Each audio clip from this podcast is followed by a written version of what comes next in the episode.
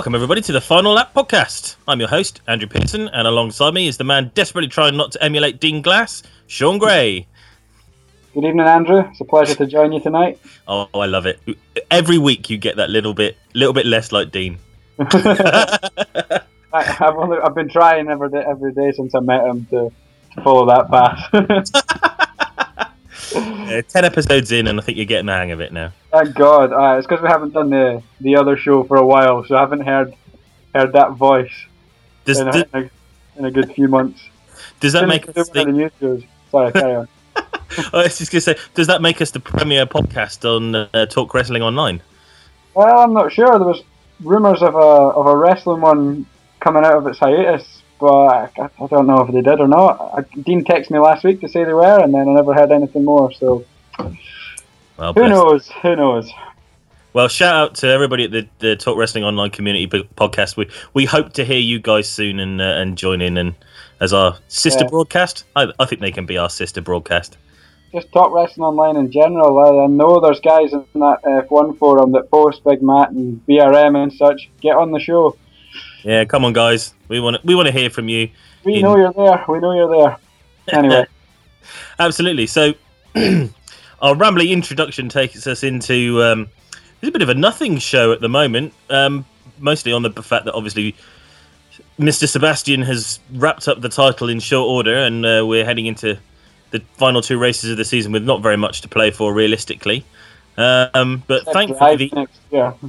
Yes, well, thankfully the, the F1 gods have been kind to us and decided that this week was the the week that absolutely everything was going to go off in the world of F1. So uh, I think we we probably need to start with what kind of started the snowball effect, really, and that was um, Felipe Massa joining Williams. Yep, and I didn't see it coming. I must admit, I didn't. I thought he would stay in F1. Well, I I hoped he would stay in F1, but I didn't think it'd be Williams. But uh, I'm very pleased. Not, I'm very pleased on two accounts. One because I'm so happy for Felipe that he's gotten a drive next year because I think he deserves it. And two, because I've been saying for a while that Williams should sign a, an experienced driver. So that's exactly what Felipe provides. Um, I, I, I think this is almost a a good fit for everybody concerned. It's a good fit for Williams. It's a good fit for Felipe, where he's finally going to get to be the number one. This is this is uh, yeah, this is good news for for both both camps. Yeah, absolutely. I think I think I completely agree on that one. Um, it was. I think we actually predicted this. I'm. I have yet to go back and listen to the. I'm sure it's in one of the first two or three episodes where we started talking about all the driver lineups when there was the the first rumours that Felipe wasn't really going to be uh, held on to, and I'm sure at one point we suggested that um, Williams might have been a fit. Um, because of how poorly Maldonado was doing. And I think, sure, we we mentioned it. We probably pooed it at exactly the same time and said, no, he's going to Lotus, which has pretty much been our stock answer to every single driver lineup question. Yeah, yeah, he's going to Lotus. That's definitely, definitely Hulkenberg to Lotus, Maldonado to Lotus, Felipe Massa to Lotus. Um, And who ends up? None of them, but Heikki Kovalainen. yes. I'm Um, sure we'll come on to that later. Yeah, absolutely. Um, so Felipe Massa, I, I don't know about you. Uh, I'm glad for F1 that somebody has gone out there and gone. We buy a, you know, we're hiring a driver for their talent, not because they come with so much money that it props up our budget for the next year. Could not agree more.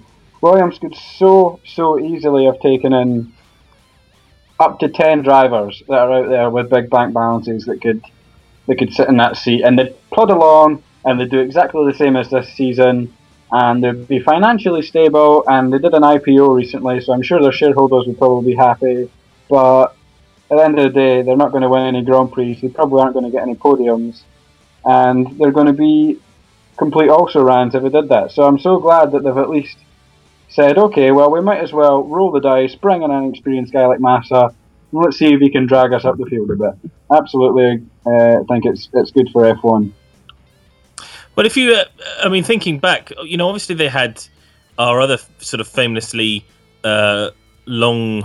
I was going to say long-lived, and that's not really what I mean. But uh, another storied, a Brazilian with a storied career in F1. Is they had Rubens Barrichello in the car, and they that seemed to work really well for them They because haven't, they haven't replaced Rubens pretty much ever since he left. They lacked that experience.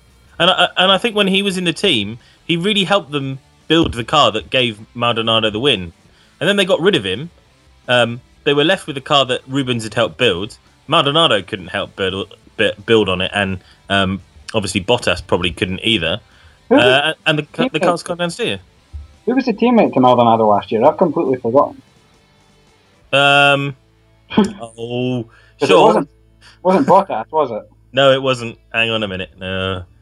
Uh, Google, Google. Genuinely, honestly, I've complete mind blank. Could not, for the life of me, tell you who it was.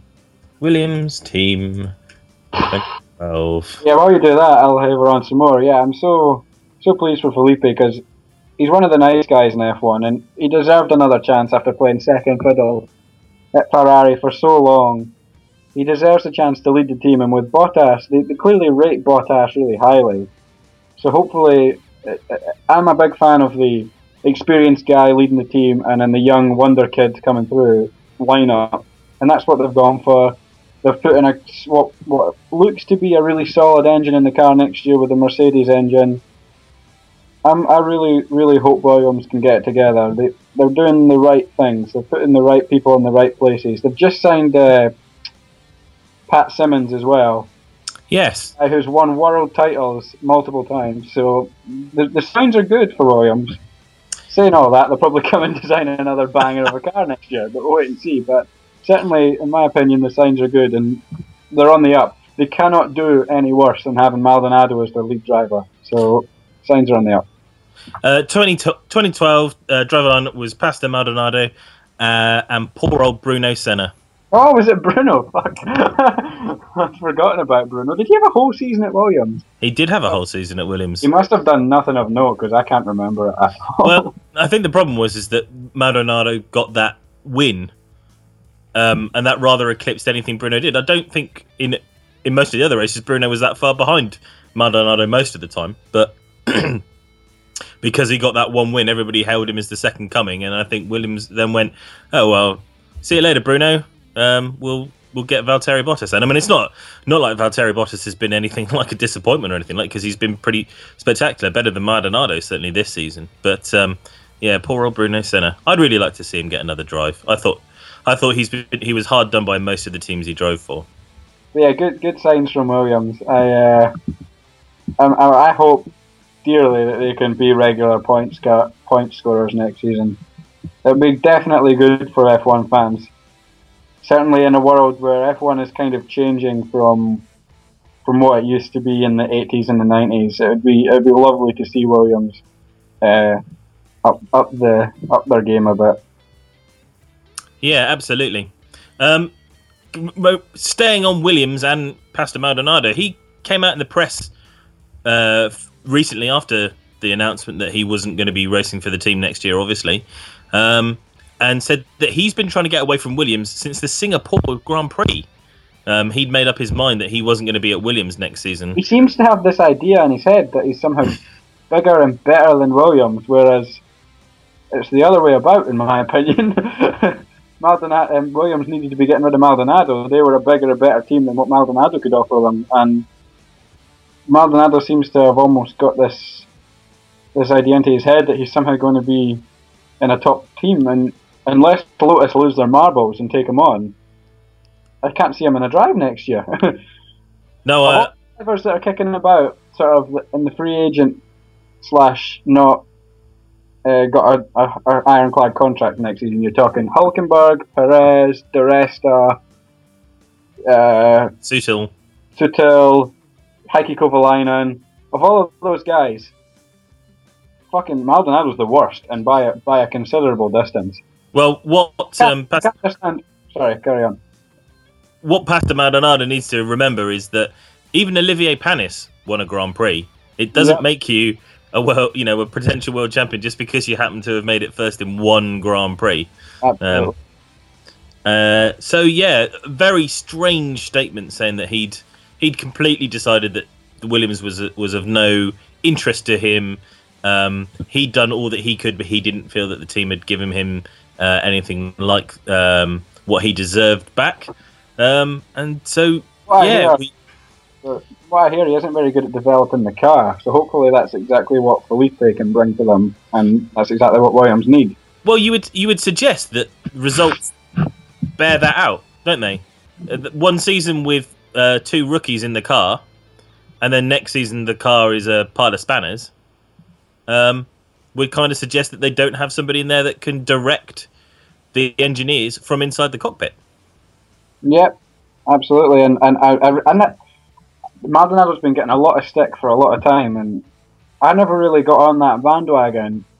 I always thought, oh, he's not that bad, but just I don't know. I don't know whether it's a personality thing now with him coming out and saying that he wanted to leave Williams. I've just got, I've just, I really hope he doesn't get a drive now. Whereas before, I was kind of just like, ah, if Maldonado drives for a lower end team, that doesn't really affect my life in any way. But now I actively want him to not get a drive. nice.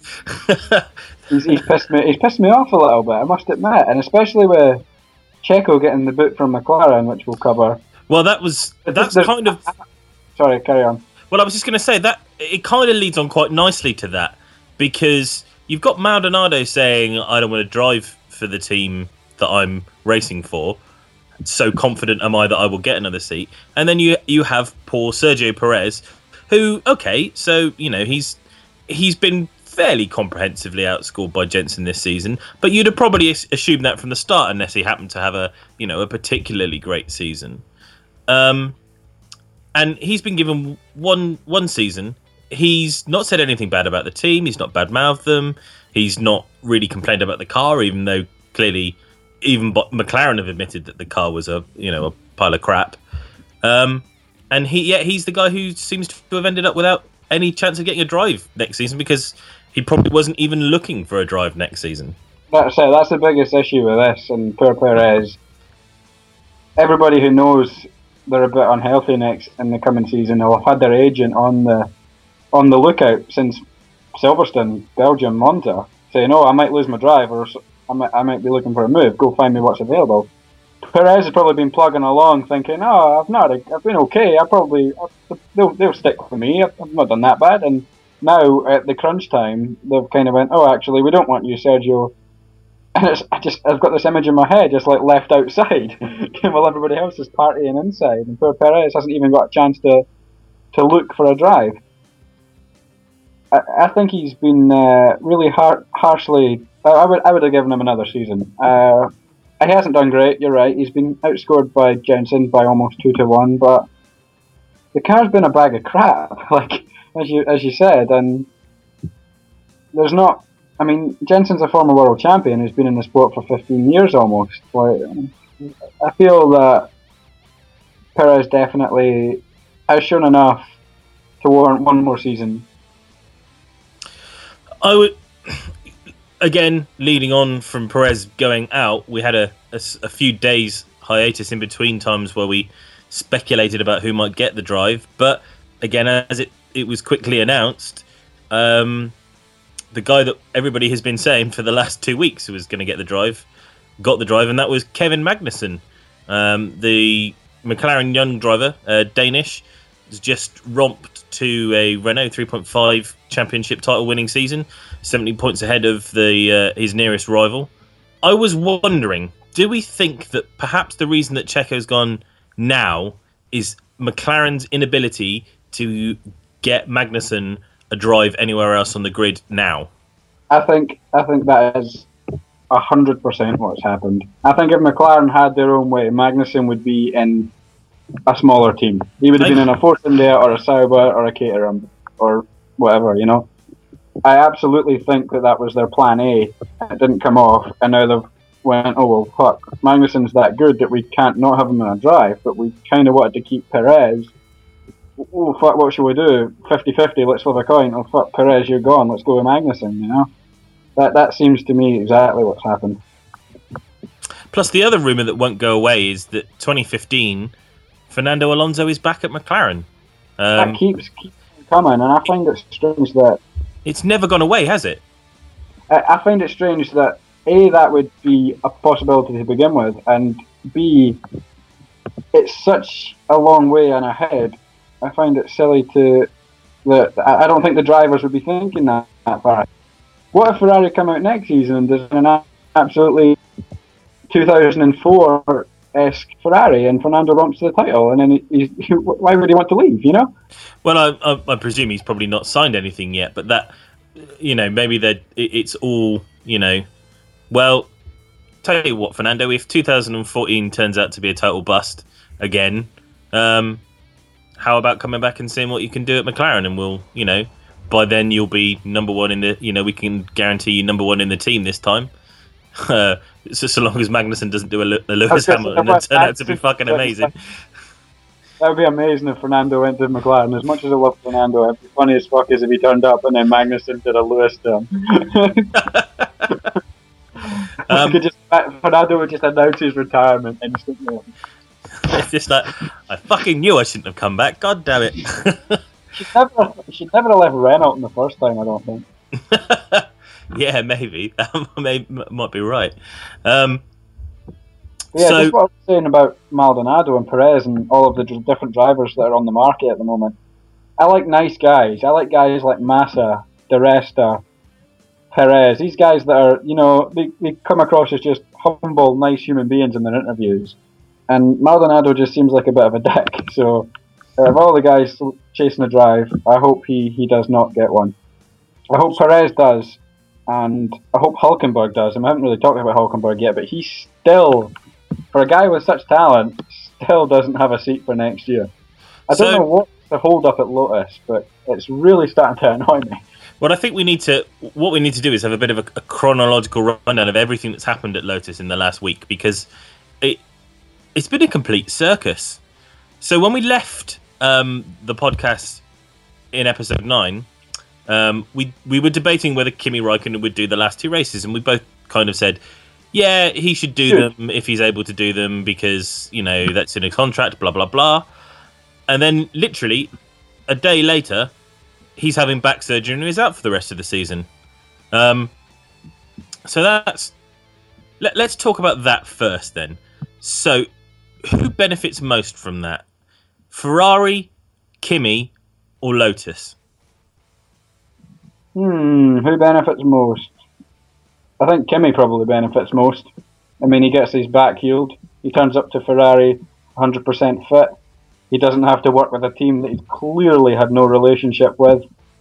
Uh, and he'll probably still, I say this with a massive pinch of salt, get his money. so, Kimi, Kimi comes out probably the best. Ferrari can't complain. And I think Lotus are probably the worst because they're going to have to put a guy in the car who isn't as good a driver as Kimi Raikkonen. So. See, my my thoughts on this were really that why my initial thought was, well, why would Lotus do that? You know, however fractious the relationship is, surely they want Raikkonen in, their car trying to score them maximum points but in the next few races. Day, if, if Raikkonen you know, has a doctor there saying this guy isn't medically cleared to wrestle. I was going to say wrestle there. the Iceman, yeah, absolutely. This Raikkonen turns up with Paul Heyman at his side. This, this, guy isn't medically cleared. There's not much Lotus can do, you know.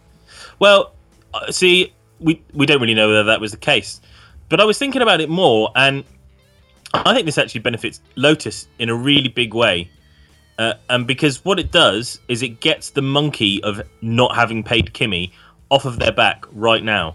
They're not going to be asked every five minutes in the pit lane by Lee McKenzie and Natalie Pinkham and Ted Kravitz and Anthony Davidson and Martin Brundle and DC and Eddie Jordan and everybody from the World's Meter going, So, have you paid Kimi yet? Because that'll be the first question they get asked every time. So that's gone. You know, Kimi's not going to race for them it doesn't really become an issue. The talking point becomes about who do they get in the car, um, and they chose little Heikki Pikey, Heikki Kovalainen, yep. getting the the drive for the last two races of the season. I, I do agree with you on the PR thing about about Raikkonen's pay. It probably has benefited them in in a way. I think I don't, I don't know whether whether this was a PR stunt or not, but I feel like in between Raikkonen's uh, injury and Heikki ending up in the seat, there was a little phone call to Mr. M. Schumacher that uh, appears to have, Apparently so. On. I don't know what was going on there, but Well, I guess- Michael, Michael has turned down the opportunity for a two a two race stint in the Lotus. What will be his about I don't know his third comeback. I mean, I guess obviously the point about that is that um, Schumacher's probably the last decent driver who's not in a seat, you know, from from last season. Um, the best driver who's not got a seat. The interesting thing is, why is Hulkenberg not gone? And uh, Hulkenberg's come out in the press and said, Lotus certainly did come and talk to me about it, but I wasn't willing to leave Sauber when my future isn't decided he said that if he was definitely going to Lotus next season, he'd have gone. He'd have gone and Yeah. done the next two races because it would have made the most sense. But since he hasn't, he's he wants to keep on racing for Sauber and do his best for them, which makes me think that all of this stuff where we all think that Hulkenberg was is that close to signing for Lotus actually is very definitely not very close to signing for Lotus. I am inclined to somewhat agree with that. Your theory is definitely sound. Uh, I just it just filled me with a little bit of panic and dread there as I thought, well, if it isn't Hulkenberg, fuck, is it Maldonado? but uh, yeah, no, I mean that is that that's the that's the leap of logic, really, isn't it? Is that definitely onto something there. the I mean, I other think Hulkenberg's, I think Hulkenberg's own logic is sound in that, you know, if he hasn't signed for definite for Lotus, he probably shouldn't strain his relationship with Sauber because he needs them. He might need them next season. Well, you don't piss in your own cornflakes, do you? Really, that's the So Hulkenberg, I don't think can be blamed for that. No, no, absolutely, no, absolutely not. It's a very sensible decision. Um, Uh, something that, um, and I want to give out a a little shout out to um, uh, a Twitter user for for making this this little comment um, about how this all might have gone down. Um, and uh, that was uh, sorry um, at F1 official fans. Um, so shout out to those guys. They're doing a very nice job on Twitter, firing out all the latest news when it's uh, coming out. Um, and they said Ferrari made the call to Enstone. Uh, well, sorry, Ferrari made the call to Hulkenberg to not drive for Lotus. and and what, uh, what? Yeah, getting tongue tied. Why do you think that would be the case? because Ferrari want to wrap up third place in the championship. Their closest rivals to that are Lotus. So do So you why think would, why would they want the best possible driver Yeah. in that car? And do you uh, think that Hulkenberg has agreed to that, A, for money, or B, for potential Ferrari drive down the line in the future? Well, I, I think that that's a flip a coin, isn't it? One or one or t'other. I, I would probably assume Oh, oh, that the latter, maybe. Of- Um, you know, maybe first refusal on Kimi Raikkonen's seat if that, that doesn't work out for Ferrari again, and they have to pay him twenty millions not to not to race for him. um, and it was one of those things that again I looked at it and just went, "Wow." If that was true, that would be the most amazingly devious thing to do. But that's such a Ferrari thing to do. Yeah, absolutely. It would not surprise me in the slightest. I mean, I don't have any evidence or facts to suggest that is or isn't the case, but if I mean, someone told me this is 100% true, I wouldn't say, okay. I wouldn't, I, would, I wouldn't not believe it. I mean, what's the difference between third and fourth place prize money wise? It's got to be a few million, isn't it? hmm I, I mean, I don't know what it is off the top of my head. Let's let's say it's three million, just for the sake of saying it. Well, if they said, okay, you don't drive for Lotus, we wrap up third place, you get a million pounds, Yeah, and and you were already thinking, well, maybe I won't drive for them anyway because they haven't offered me a contract. It's, um, I think that's very tempting. I'd certainly be tempted. I agree. Whether it's true or not, I suppose we'll probably never know for certain, but No. wouldn't surprise me at all. I think a man that we probably need to mention in this entire Lotus charade is poor, poor David Valsecchi. Oh, Davide Valsecchi, who who must have had the worst hump day ever. As Wednesday, he opened up his paper on Wednesday morning, and suddenly all the headlines were all and Heikki Kovalainen is taking the seat that you've been keeping warm all season in the in the testing. It really begs the question: Is what is the point in the the reserve driver? Because every time someone gets injured, the team just goes and either picks someone from a lower down team that's been driving every week, or bring in an, an retired older guy. Like the, the, the young boys that are these so-called reserve drivers never seem to get an opportunity. So, the fuck's the point other than doing a bit of testing now and again on a Friday? I, I don't get it. I, am totally with you on that one. I, it just seems it seems pointless to have all of these young drivers hanging about, waiting for their seat, and then when there actually is a blasted seat, not give it to them. We could be racing in anywhere else and getting proper wheel-to-wheel combat miles under their belt. Instead, Valsecchi's just sitting in the Lotus garage with a big fucking grumpy look on his face. It doesn't make sense to me. I would have put Valsecchi in the car and let him see what he can do. And who knows, he might have went out there and scored a podium, and then they might have been like, "Oh, well, maybe we should put this guy in the car next year." I just, I mean, I love Heikki, absolutely love him to death, but we know what Heikki Kovalainen can do. Let's see what Valsecchi can do. And you know, I know Lotus are trying for the third place in the constructors, but is there really going to be that much of a difference between Valsecchi and Kovalainen? We've talked about who's not gone into the Lotus because they still haven't. That's the one team that really haven't decided on on who they're going to get in. Valsecchi um, is driving the last two races. We know that. Schumacher isn't driving the last two races. Hulkenberg isn't driving the last two races. That only left one the one man utility machine, Heikki Kovalainen. Super sub. I mean, I'm I'm so pleased for Heikki. Um, genuinely, one of my favourite, you know, other drivers that I'd always wanted to to have, you know, to do to see do well.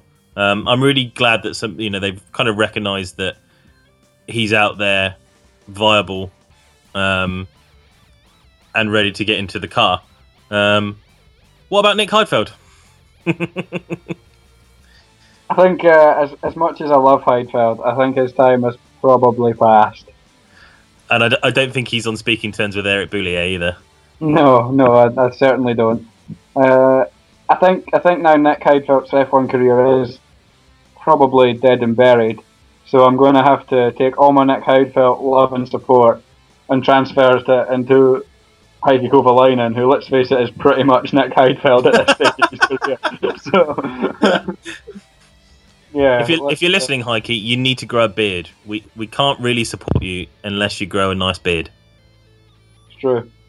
but yeah, happy for Heikki, disappointing for Valsecchi. Mainly from a fucking as a Formula One fan to see what Valsecchi can do because he's just been sitting. He wins the GP2 championship convincingly last season, and then has done bugger all this season. I wanted to see what he could do. I feel, I feel we've been robbed. That's like I say, as much as I love Heikki, I feel like we've been robbed of a little interesting dynamic to the to the last couple of Grand Prix.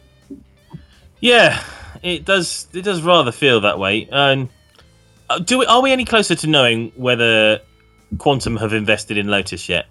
Is that deal still waiting to be done, or has it been done? Idea. I've seen nothing that suggests that it has been done. I mean, they got pretty chatty about everything, didn't they? About who they wanted and who they whether they cared about Kimi being in the car. But again, it still doesn't feel like the funds have arrived. And every every day that the funds don't arrive just makes uh, Pastor Maldonado, Pastor Maldonado's PDVSA or whatever the fuck the name of the company is there millions of dollars that he brings with him wherever he goes just that more tempting. So I would. Think that, um, Sergio Perez has a chance in the Lotus next year, perhaps, maybe? I don't. Well, he's got Mexican money behind him, hasn't he? Um, mm, certainly. I, I, always want to call him Slim Jim, um, but that's more of a Macho Man Randy Savage reference. Um, Slim Garcia, isn't it? Is the yeah, Carlos, Carlos is not Carlos Slim or something like that. Answers on a postcard, people. Who is the name of the person who sponsors Checo? Um, I, I guess I, I don't know how much that money is um, comparatively. Uh, Lotus seem to need a lot of money, um, and that would then make you think that if they can get somebody who's bringing in a lot of money and has some experience, as opposed to somebody who has maybe the same amount of experience but less money, is going to be less attractive to them. As rubbish as a reason that is, but I think Perez would do a good job in the Lotus. I think so. I, I don't think he's done a bad job in the McLaren, and he certainly did No, a good yeah. job in the Sauber. Yeah. So And you know, I think Lotus is a good sort of almost stepping stone, so to speak. If he's going to go up to that upper echelon of, of world champions, I'm not saying he will do, but if he if he, if he is, Lotus might be a good place to to do a bit of a Grosjean. You know, have have a good ten to fifteen podiums under his belt, and then move on up to the to winning regular races. They could possibly uh, thrive with each other, but I don't know. All the all the thoughts were on Hulkenberg and Maldonado, so this Perez becoming available thing is kind of throwing a little bit of a curveball. if you um, if you had to choose between Perez and Hulkenberg, which one would you choose? That's a very difficult decision. Um, if I was the Lotus team, I would probably. I'm a big, big Hulkenberg fan. Purely on driving talent, I would probably take Hulkenberg. But that's taking nothing away from Perez. I just think I'm just a big Hulkenberg guy. What, what about yourself? What would you do? Uh, it's a real tough one. Um, I definitely I rate Sergio Perez. Um, I don't think you do what he did in the Sauber out of luck. Um, it takes it's got to take some amount of skill. He's got to have something in him. But Hulkenberg just seems bloody quick hmm um, all the time, even in you know when even when the car's not performing, he seems to just be quick. And the, and he's German, so he's naturally going to be brilliant. well, that's true. Um, he is Uh, like he is likable though, which you know it's very different than the most of the German drivers on there. When I watch Hulkenberg, I just I get the feeling I don't know what it is about him, whether it's his style, like you say, he just looks very quick. The car just looks hooked up, and it just it just looks to me as if I'm thinking when I watch him, I think, yeah, stick him in a top car and he's he's going to win some races. Like he just he just has that feeling about him. It's difficult to sort of pinpoint.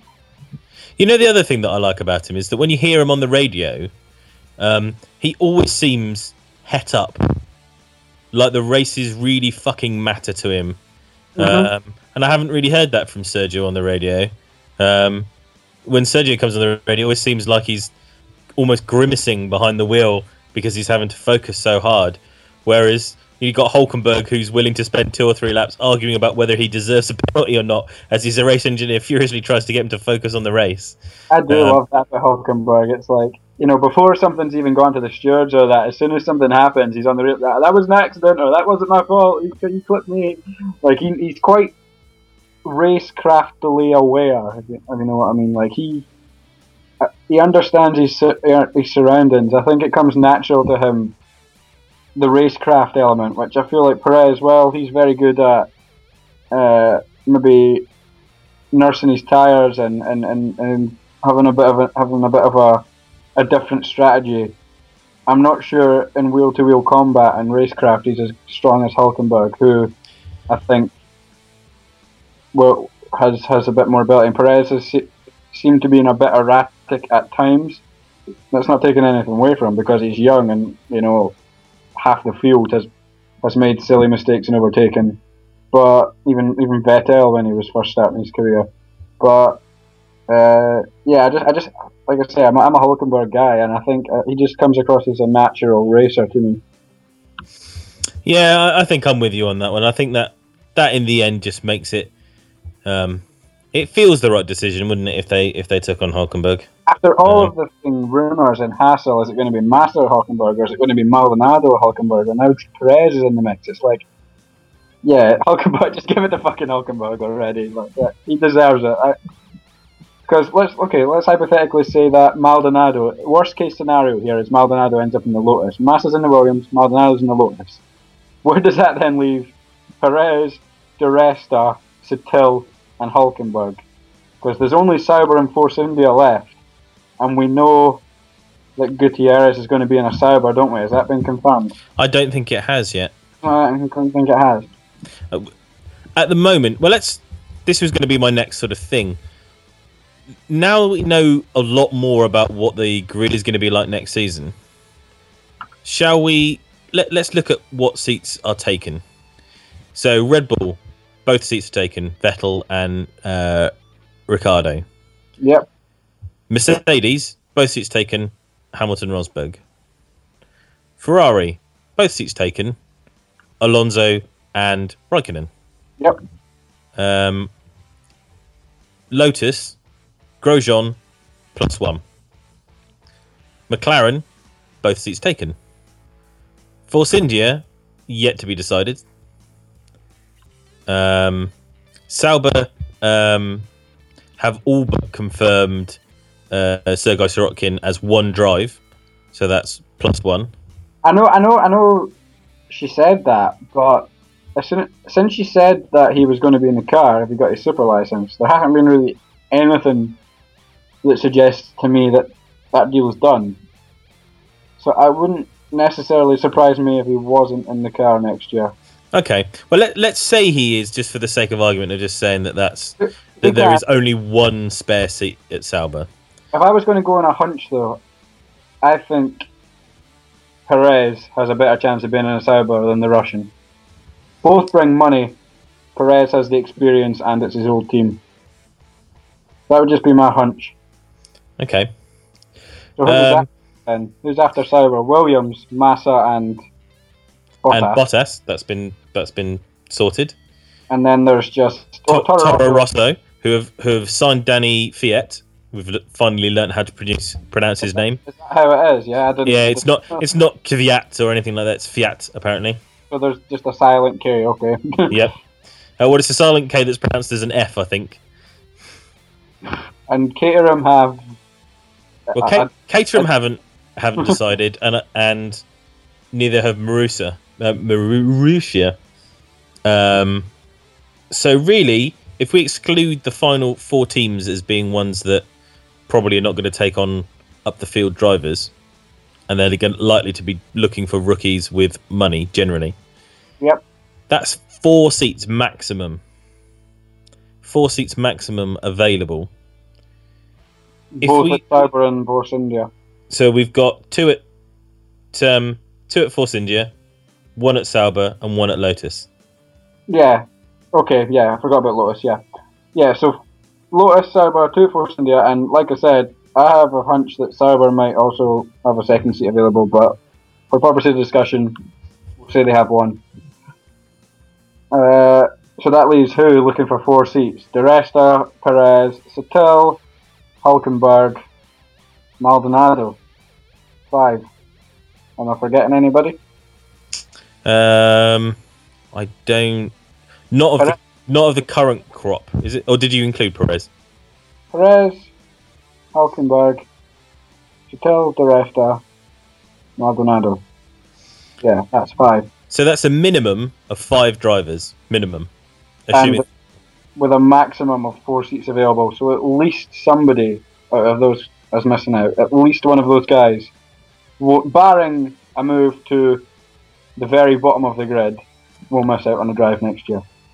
God, I hope it's Maldonado. yeah.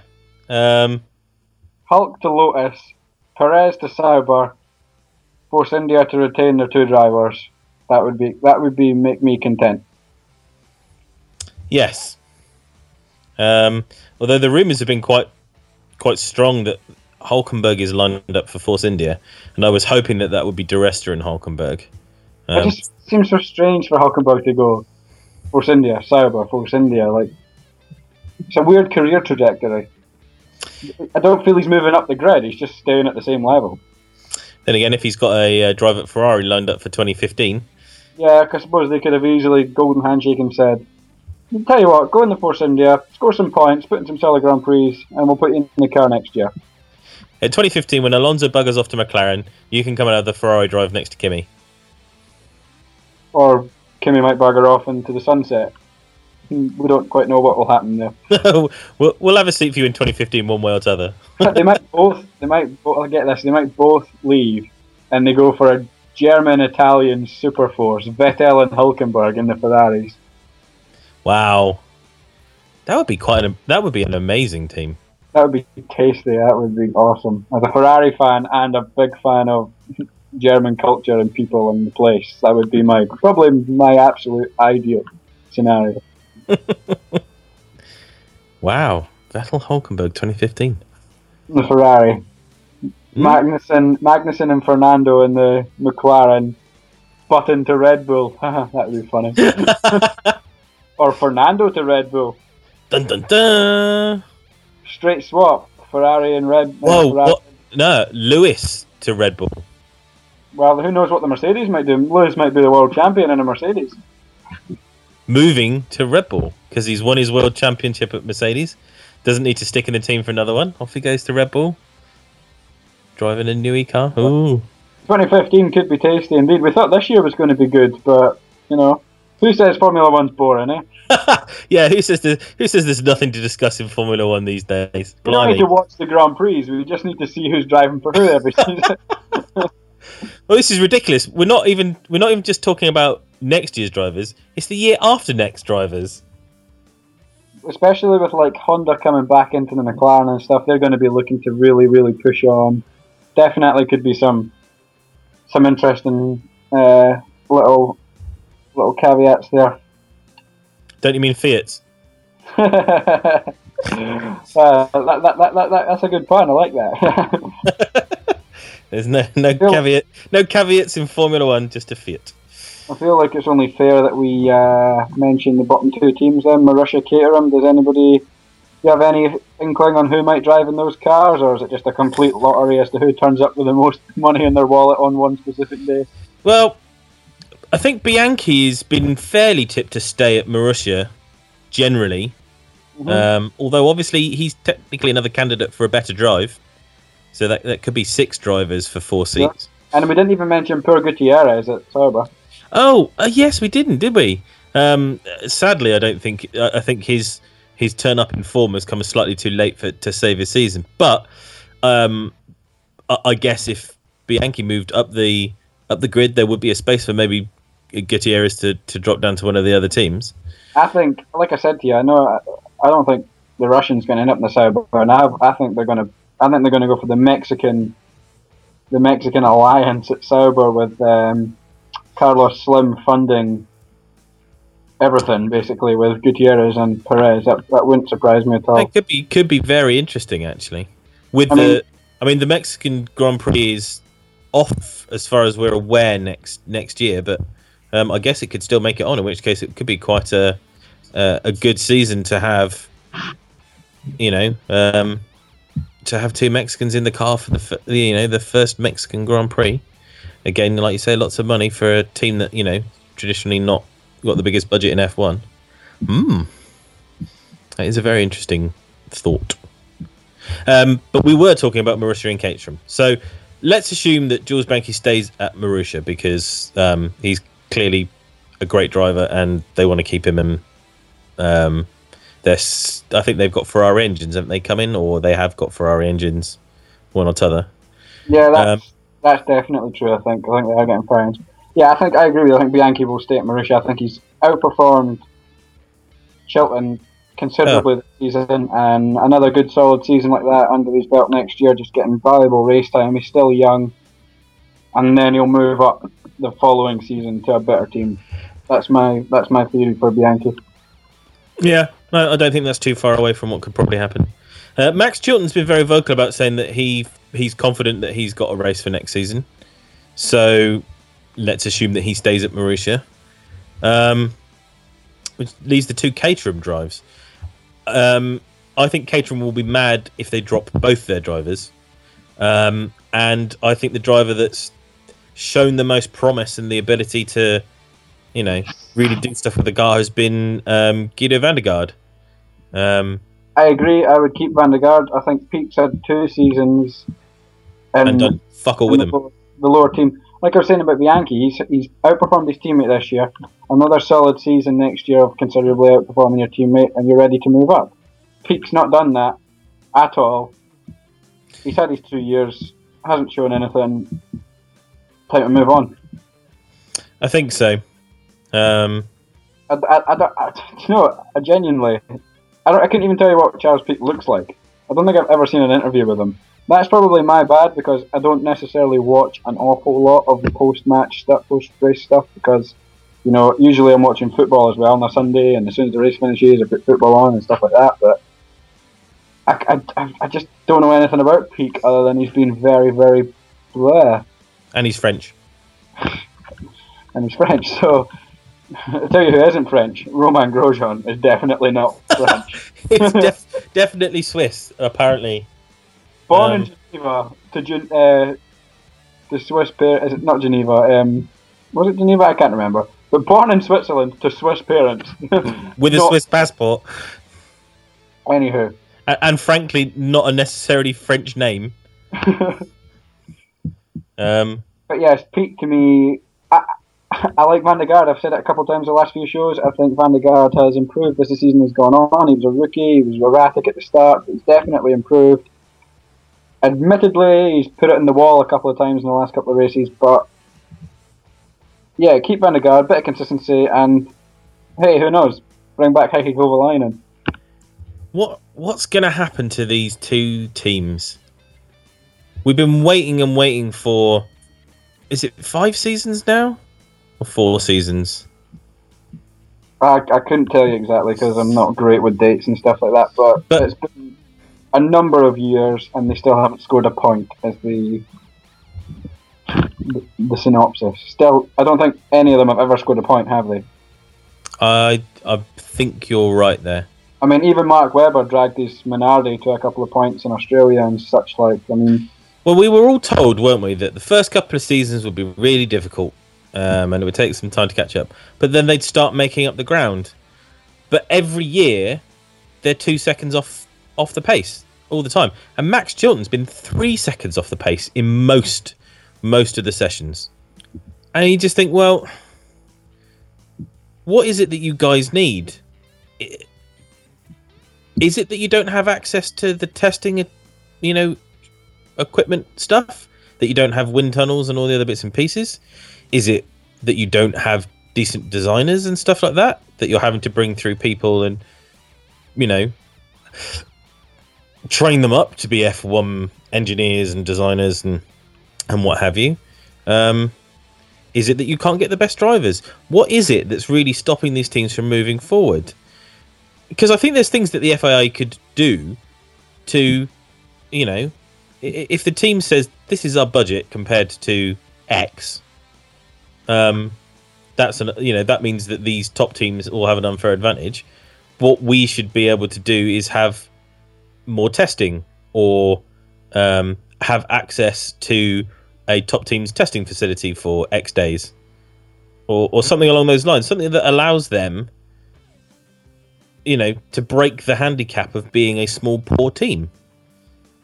Even even if they give it to whoever finished bottom in the championship or something like that, you know, as you know how in the NFL they do the draft and whoever finishes bottom of the league in the previous year, they gets the first pick in the draft to pick the best player that's coming through the system. So whoever yeah. finishes bottom in the championship should maybe get ten days of testing, and next up gets nine days, and next up gets eight days, or something like that. I don't know. Maybe that could work. It just seems like you're right. They're not. I don't. I can't see a day when they're going to be on par with your Force Indias, your Saubers, and your Williamses, and your Toro Rossos. It just for every two steps that they take forward, uh, the two or three teams directly above in the championship take two or three steps forward as well, and it's just constant, and it doesn't seem like changing anytime soon. I mean, it's almost like the FIA have looked at Red Bull and gone, "Well, look, it's entirely possible to take a backmarking team and take them to winning championships." And it's like, well, yeah, it fucking is if you've got a multi-billion-dollar energy firm behind you. Hello, TNA. Um, sorry, wrestling reference, everybody. Um, yeah, if you've got a multi-billion-dollar drinks firm propping you up and paying all your bills and saying, "Yeah, no, that's fine. We'll we'll pay for the best designer in the whole of Formula One, and we'll pay for the best, you know, we'll pay for the best drivers that we can get in, and we'll we'll we'll in fact fund an entire second team so that we can, you know, try things out in the second team and try drivers out in the second team, so you don't have to risk, you know, drivers coming into your car fresh and all the other bits and pieces." then yeah, it's possible to do it. But you know, Mike Gascoyne and Tony Fernandes at Caterham can't do that. They can't say, "Oh, that's fine. We can just we can just chuck twenty million solely for development or whatever." Twenty million might represent their whole entire bloody budget for the for the season. It's you know, Yeah, you're right. I quite like the idea that I just came up with on the fly there about giving them maybe more think- testing down the bottom or something like that. I mean, Well, I think you need to do something like that, whether it's position based or whether you say everybody submits their budget for the year for everything, and for each day of testing you drop, you can increase your budget by X. the, top, the problem with that is teams are always going to fiddle the figures and stuff, aren't they? Like you know, you know, Christian Horner's got a finance guy being like, hide the wind tunnel money, hide it, just put it somewhere. like that, just I don't, I, I, I don't trust team principals at McLaren, Ferrari, Red Bull. Well, to, to, to, to be honest, I mean, Formula Should- One has a past of, of dishonesty. It's always been in the sport, and it's not necessarily an awful thing, but I just I just can't see the teams being upfront with with that kind of thing. I don't I don't think it would work. should all F1 teams put money into a pot that pays for an FIA chosen auditor to be with the team all season, and they must have access to all financial documents, um, be able to travel with the team, have their, their travel paid for, all the other bits and pieces by I the mean- teams, and they they don't get the same one year after year. So you get one for a year, and then next year you'll have a different, you know, FIA auditor that does all of the bits and pieces, but they stay with the team and follow the team around and Wouldn't be an awful thing, but I can't see anybody agreeing to it. Teams or the FIA just I just don't think they care enough about about following procedures and stuff like that. I don't. It, it, it suits it suits all the top teams the way it is now, and they're not going to go out their way to to essentially help competition, are they? That's the problem. Nothing's going to get done because on one hand you've got one team being like, "Oh, it's not fair. We need help," and then the other, it's like fucking politics. The other hand is, "Oh no, we're making too much money and being too successful in that. Why should we help you?" And unfortunately, the guys on the right are going to be selfish and and stay and put their own interests before the needs of others. And and the fan who would love to see little Caterham um, score a few points on a regular basis is is not going to get to see that. could could you assign a lower team to a top team? Like Uh, a buddy system or something, a mentor. yeah, kind of. So you say um, Red Bull have Toro Rosso.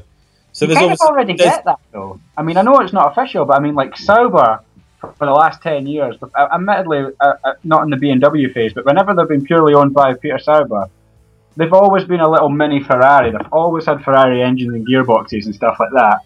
And then you've got Bianchi and Marussia, clearly a little Ferrari connection going on there with the Ferrari engines and stuff. So you do kind of get that anyway. And there was certainly at some point there was a deal with um, Force India and McLaren were doing some some sharing of bits and pieces, weren't they?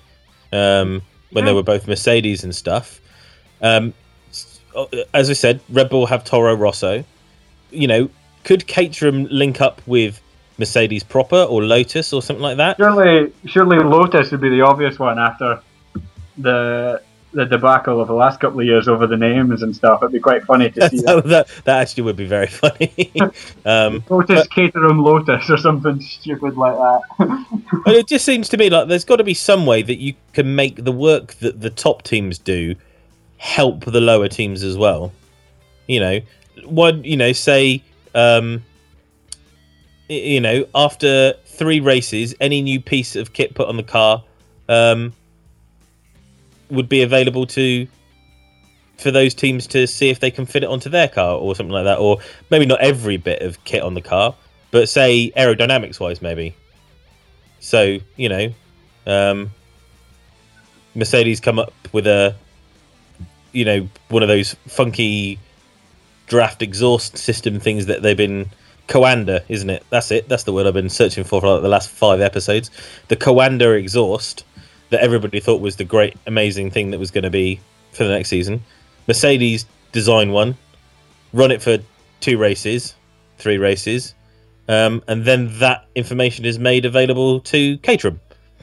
Would you have, for example, Mercedes and Caterham, and Caterham get to have information from Mercedes, and you would have like Marussia and Ferrari, and and the, and the, and the smaller team only gets to see information of that one bigger team. Yeah, So the pro- see the so you'd have like Mercedes are doing really well. You'd kind of automatically, not necessarily, but almost automatically have Caterham doing really well. But it know. depends because if you don't, it, it's, a, a- an F1 car is a full package, isn't it? Oh, oh, absolutely. If you're Absolutely. giving them some bits that may or may not work with their car, you know, you could give them the front wing design. They put it on on the Caterham, and because of the way the back end of the car works, or the or their you know their side pods are styled, it doesn't give them the same advantage. It's still got to be worked and made for the car, but you give them the benefit of some kind of testing, or, or something. Maybe maybe that's not the greatest idea, but it's just the concept that the bigger teams.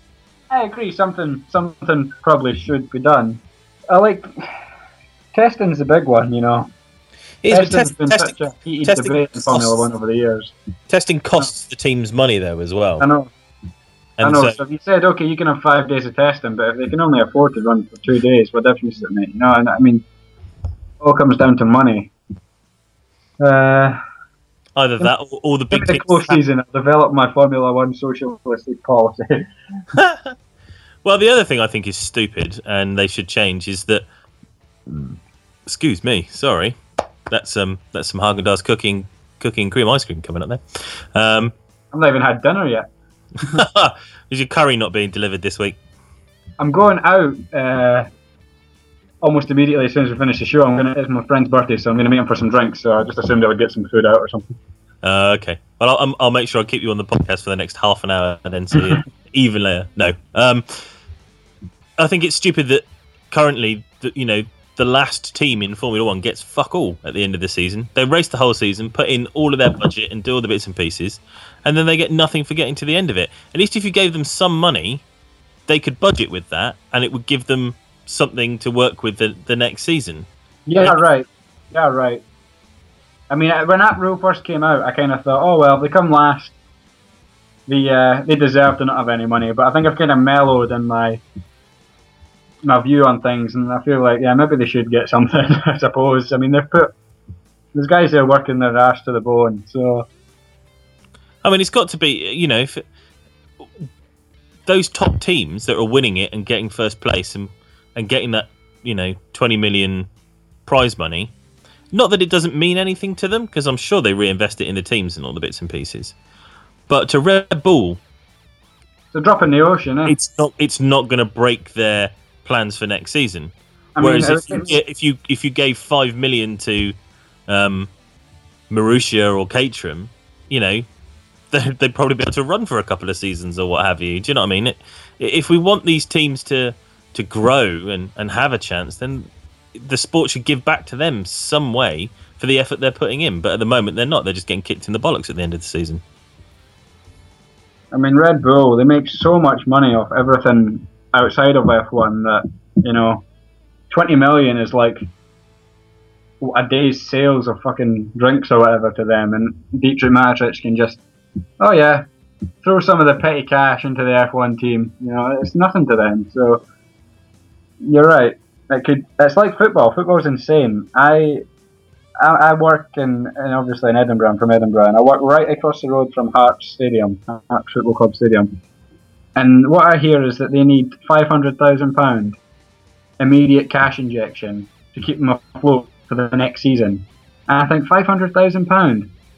That's like a month's wages for the top Premier League footballers.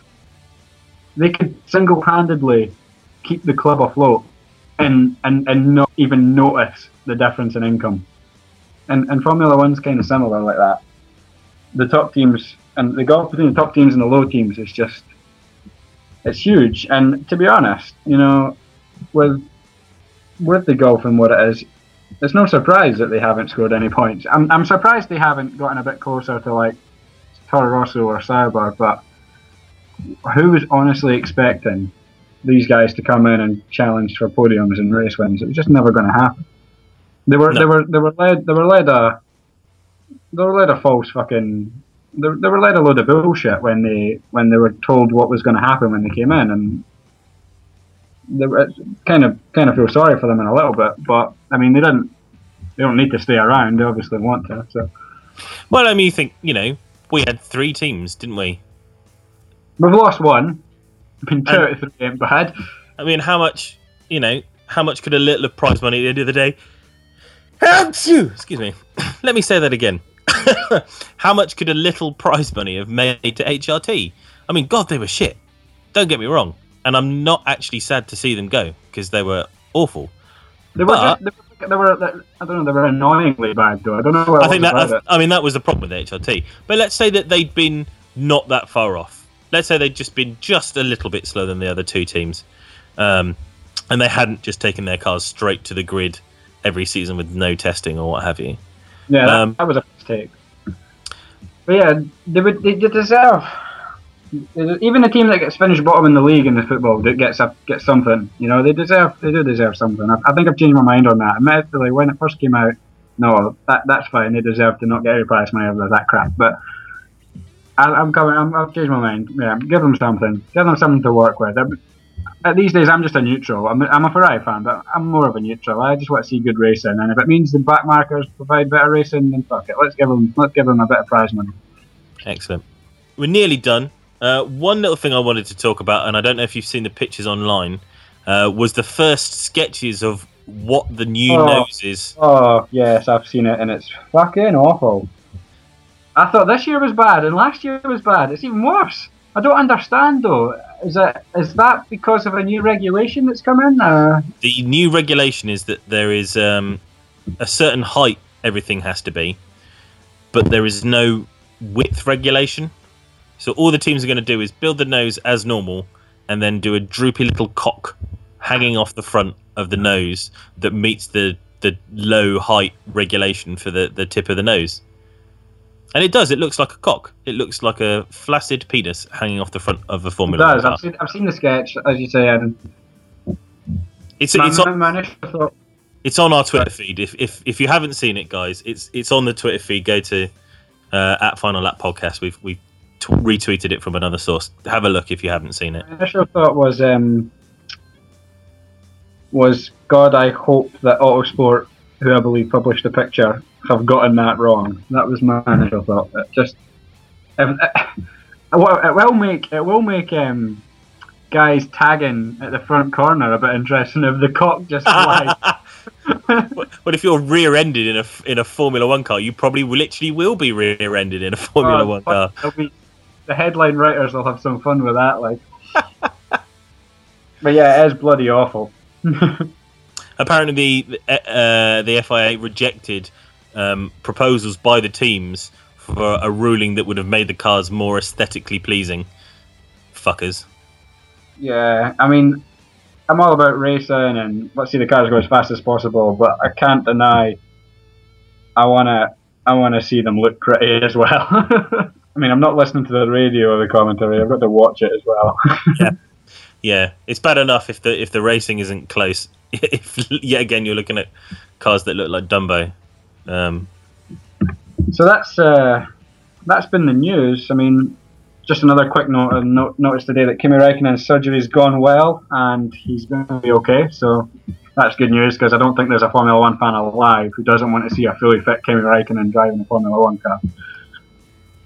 no, Have you- uh, I've never met. I've never met. An I've met F1 fans. I really hate Vettel. I really hate Alonso. Can't lose Hamilton. I don't like Mark Webber. But I've never met a guy that turns up and says, "I hate Kimi Räikkönen." It just doesn't happen. He's just, he's just too lovely. he's too much. He's just a good rebel, isn't he? He's just doesn't just the best. he doesn't play the game at all in any way, shape, or form. He says, "Well, if you want me to drive your fucking car, I will, but I'm going to do it my way. I don't want to do your stupid interviews. I'm not going to be happy about doing your interviews. So don't pretend. All right, as long as I drive the car fast, pay me." Oops. So yeah, news. We're uh, looking on towards the US Grand Prix this this weekend. Of course, I don't know. Depending on when you listen to this out there, guys, we may already have a winner of that Grand Prix. As it stands, Sebastian um, Vettel. as it stands, the weekend hasn't kicked off just yet. Well, we've had practice actually. I'm telling a lie. Vettel and Alonso looked freaking practice. Well, Uh, Sorry, carry on. I was just going to say, yeah, it's o- ominously we're back to a Red Bull 1 2 at the end of second practice, so not looking for a, a different result at the weekend, Uh, sadly. Is this the second Grand Prix from Texas? It is, yes. Um, I remember, I remember really liking the track the first time round. Uh, it was. looked- It was a really good race. it looked very innovative in terms of the track design. Uh, just looks a bit crazy. Doesn't look necessarily like your standard Tilkedrome. They have that really high. They don't go right up high and then come right down the hill. It's um, something. Tilke, banking. the, the ironic thing is, is that it's it is another Tilke track. Um, I, I, I, there's a Tilke track, yeah, no, no, But- but, but- just But what he said when he designed it was is that he looked at the most classic corners in F1 um, and then sort of repurported them for the thing. So that first corner with the big elevation and the big drop is Eau Rouge, essentially. He's taken the, the concept of Eau Rouge and then put it right at the very start of the race, which I think is bloody brilliant. I think that's a great, great idea. So you don't have that stupid first honest, corner. You, you just go straight like the into the way- hill. it seems like the way F1 tracks should probably be redesigned. You know, let's take all the best bits from other ones and make new ones. But it seems like a sound theory. And I'm a, I've been a critic of Tilke in the past because some of his designs have been pish, but yeah, I like this one. It's good. I'm really looking forward to the race actually because I'm off all weekend, off work, gonna chill, put the feet up, watch the Grand Prix, and hope that uh, Fernando Alonso can bring home the goods. Yeah, I'll be quite happy to see somebody else win it just in the last couple of races for this season. Um, one bit of news that we can report, um, and again, if you're listening to this after the race, doesn't probably really matter, but Jenson Button has already managed to get himself a three pred, uh, three place grid penalty for I must have missed that. What happened? Yeah. He passed under the red flags in the first session. Uh, first, first free practice was um, fogged off for 45 minutes, um, and then the uh, the air helicopter broke down, so they had to get another helicopter in. So they only got 45 minutes worth of running, but under I think under the red flags, and under the fog, Jenson was a bit of a naughty boy. So, dope. Oh well. That's not going to get McLaren that podium anyway that they're trying to get. So. Doesn't seem like it, no. So, Should, uh, I, should be a good race though. Like I say, last year's track uh, proved uh, that I, I think this is, this is this could be a keeper in terms of the new track. These new tracks seem to come on, and as soon as they've had two Grand Prix, there's speculation about whether they're going to bloody continue or not. There's no consistency, but I like this one. I think it's a keeper it should be. It should be, in my opinion. It's um, if it's funded properly, because you know what it's like over in the states. Uh, funding can be an issue. So Bernie, if, if, if there's, there's no funding, Bernie will just fucking he'll bolt.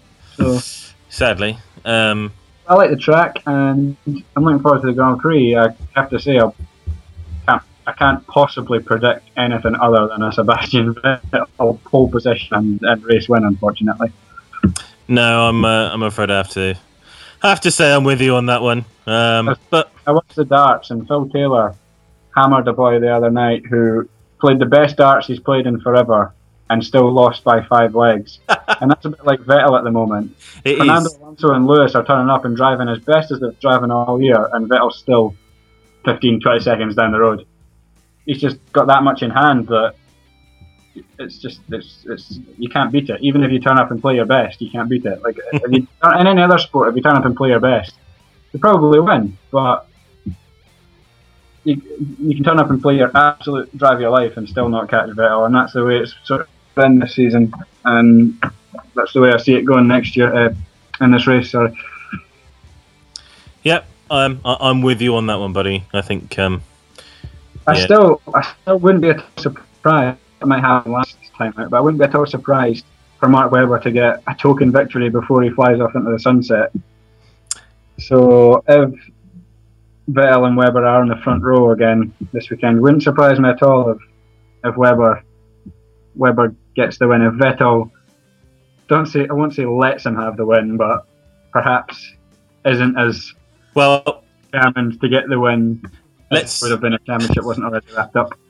let's but let's put it this way: after everything of two seasons ago, um, I doubt I doubt Seb is going to let uh, Mark pass him at Interlagos. Do you? no, I, I don't think so. I'd Um, love, I'd love, uh, I'd love Vettel and Webber to take each other off at the first corner for That would be no reason funny. whatsoever, just pure insanity, and then yeah, I'd love it. Yeah, Webber just crashes into in the first thing and just gets out of the car, gives him, gives him the two middle fingers and walks off. just be that would be hilarious. Jumps in a Porsche and goes and disappears into the sunset. Genius. so on that beautiful mental image, um, I think we should probably bring the show to a close. As I've stated before, we are a little two-man amateur podcast. Any help that you can do for us in terms of retweeting our episodes, posting them on Facebook, sharing them on Facebook, any other social media you can, we'd love it. We'd really, really appreciate it. Um, we, we do this because we love the sport and because we, we hope that you like listening to us. So if you do, share us out to all your friends. If you know anybody who likes F1, just give them a URL, send it in an email, send it by carrier pigeon. We don't really care. Just uh, help us get our garbled, silly message out there into the into the stratosphere, into the tubes of the internet, um, and we'd be very much appreciative. And as always, if you feel like you've got an opinion that we're not addressing, or that you'd like to, you know, have a right of reply on anything we've talked about, let us know. Drop us a. Come on the show. Come on the show. We always uh, up for new guests. We've had a couple of guests on so far this uh, season. Come on and and tell us tell us what you think. Tell us why the Caterham and the Marussia don't deserve any money. yeah, absolutely. We'd, we'd love to have you on. So you know, drop us a drop us a DM on Twitter or uh, message us on Facebook. Um, we'd love to hear from you. We've been the Final Lap Podcast. You catch us at Final Lap Podcast on Twitter, the Final Lap Podcast on Facebook. Um, I don't think we're anywhere else, are we? Oh yeah, we're on iTunes. Remember, we are on iTunes. Find us, search for the Final Lap Podcast, and subscribe to us via iTunes. You can get all of the latest uh, episodes drop straight into your iTunes inbox. Um, I'm Andrew Pearson. My colleague's been Sean Gray. So thanks very much for listening, and we'll see you next week. Cheerio, bye.